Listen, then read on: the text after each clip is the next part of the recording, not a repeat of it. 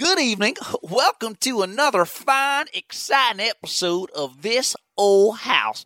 Tonight, we're going to show you how to build a good, solid foundation for doing house music. I brought along our friend here, the DJ, and he and I together are going to show you how to put together the basics of good, solid house. Dude, man, it's me, Ted. I've got this really hot babe over tonight, and she really wants me, but I've got a problem. I've got no condoms. Ted, that's not a problem at all. What you need are the new Technique reusable condoms. Use them up to 50 times. I think one of the first things we really need to get established here is that house music is inviting to the soul. And when you're inviting people into your home, you really want to give them a good, solid background. So what we're going to do first tonight is introduce the kick drum. You see, a lot of people think that the kick drum is just something you throw in there a little, yeah. and throw in a little boom, boom, boom. well, it's not. Yeah. Kick drum is the most important thing